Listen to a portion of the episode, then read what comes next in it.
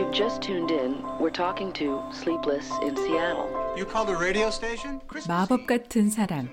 미 서부 끝 시애틀에 사는 샘과 동부 끝 볼티모어에 사는 애니의 운명적인 사랑을 그린 1933년 미국 헐리우드 영화 시애틀의 잠 못 이루는 밤. Dear Sleepless in Seattle, you're the most attractive man. I 우연히 라디오에서 흘러나오는 한 시애틀의 싱글 데디 샘의 사연을 듣고 애니가 흘린 눈물은 고스란히 전 세계 영화 팬들에게 전해져 자신에게도 이런 운명 같은 사랑이 찾아올 수 있지 않을까 하는 로맨스를 선물했습니다. 시애틀은 이 영화 이후로 수많은 연인들에게 운명적 사랑의 대명사가 됐었죠. 미국 북서부 지역에서 가장 큰 도시인 시애틀은 호수와 태평양, 미 북서부 해안으로 둘러싸인 항구 도시로도 유명합니다. 알라스카로 가는 길목으로 북유럽계 이민자들이 많이 살기로 유명하지만 한인 인구도 꽤 많습니다. 오늘의 주인공 제이슨 김 씨.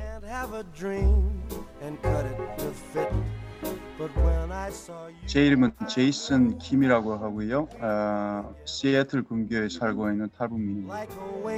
미국에 오신 게 언제죠? 아, 2012년 봄에 왔습니다.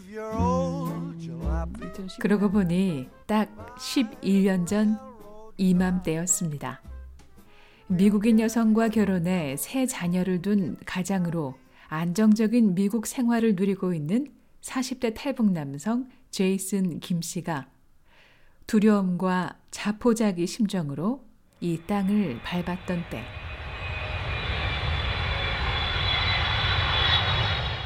순식간에 삶이 바뀌어 버린 상황에서 비행기에 몸을 실었던 당시 30대 탈북민 남성. 아무러한 미국에 대한 내가 새롭게 가서 정착해야 될 그 나라와 그 땅에 대한 아무런 정보가 없습니다. 그 두려움도 있었고 복잡하고 엇갈렸던 심정이 말로 표현할 수 없을 정도로 이게 착잡했습니다. 또 제 삶의 많은 부분들이 그 나머지가 아직도 북한에 있잖아요. 그 부분들에 대한 것도 너무 저를 제 가족들에 대한 것도 정신적으로 힘들게 했고요. 감정의 소용돌이가 휘몰아치는 것 같았습니다. 그 모든 감정들이 지금 한꺼번에 이렇게 제 음, 개인적인 경험과 제 뇌를 가지고 처리할 수 있는 그런 변화가 아니었어요. 너무도 컸어요. 그 기복이. 그래서 아, 그냥 자포자기 해버리고 말았습니다.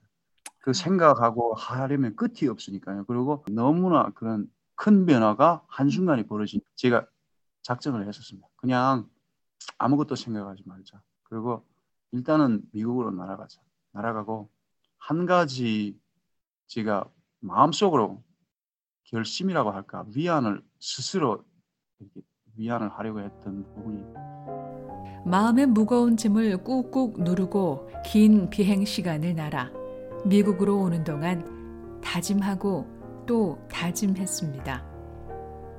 내가 어, 이때껏 열심히 살아왔듯이 미국이 아니라 그 어디에 나라가고 생소한 곳에 내가 여지껏 가보지 않은 그런 곳에 가더라도 음. 처음부터 내 삶을 다시 시작한다 해도 두려워하지 말고 이제껏 해왔듯이 열심히 모든 일을 하는 것으로 시작을 해보자 하니까 마음이 좀 안정이 됐었어요.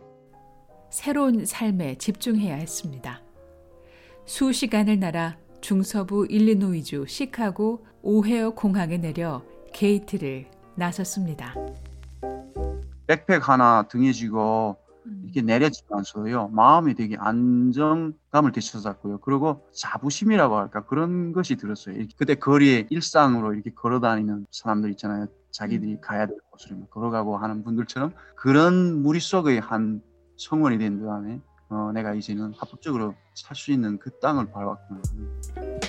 스치는 얼굴들이 모두 낯설었지만 자신을 쳐다볼 이유가 없는 군중 속에서 느끼는 아무것 아닌 보통 사람이라는 안도감에 숨이 쉬어졌습니다.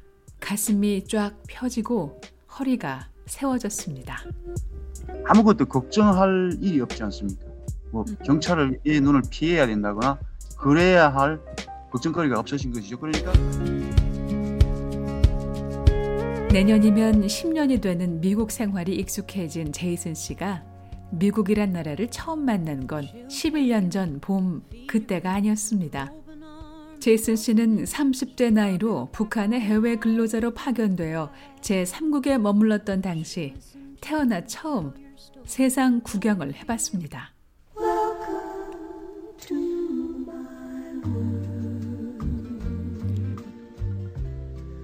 어, 해외에 나와서 처음으로 인터넷을 인터넷을 접했습니다. 그게 제 생애에서 처음으로 아마 인터넷을 접한 시기였겠죠. WWW World Wide Web이 안내하는 세상. 그물망처럼 전 세계를 연결해주는 공간에 들어가 이리저리 둘러봤습니다. 그때 처음으로 제가 가장 제일 탄복했던 순간이 인터넷에서 Google Map이었어요.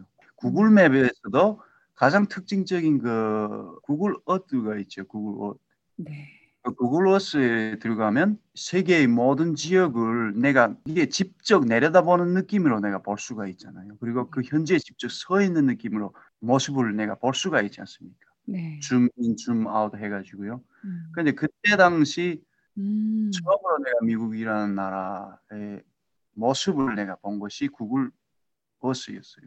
미국의 거대 인터넷 기술 기업 구글이 제공하는 구글 얼스는 지구를 둘러싼 인공위성이나 개인과 단체가 찍은 사진 등으로 세계 곳곳을 입체적으로 들여다볼 수 있습니다.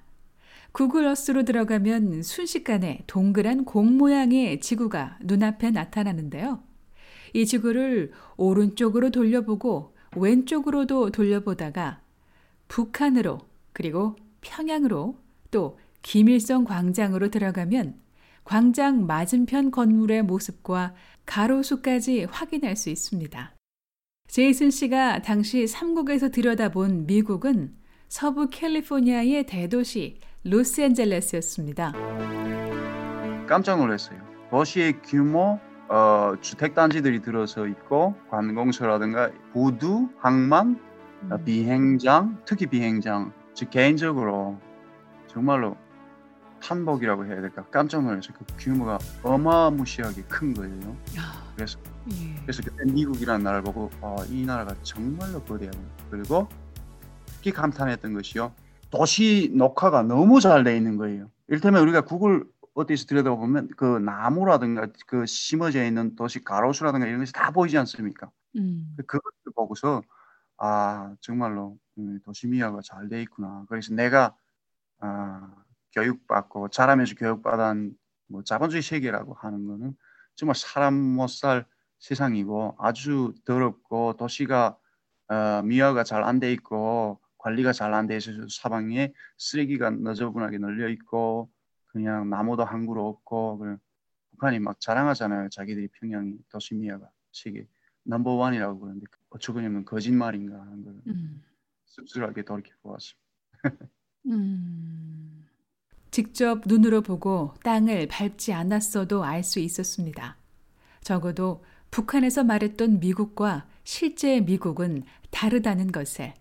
시각적으로 안겨오는 모습이었죠. 교통량이라든가 사람들의 일상 그게 상상 이외로 거대한 규모였고요. 그리고 화려하고 어, 자유분방한 그런 모습이었어요.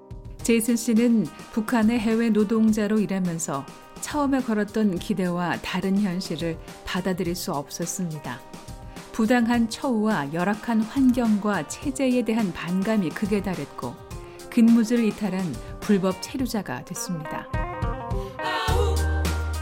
현지 이민국 단속이라도 적발되면 안 되는 상황에서 제이슨 씨는 인터넷을 통해 자신의 운명을 바꿔줄 나라 미국의 모습을 확인했고 또 인터넷으로 다음 여정을 찾게 됩니다. BOA 뉴스 장량입니다.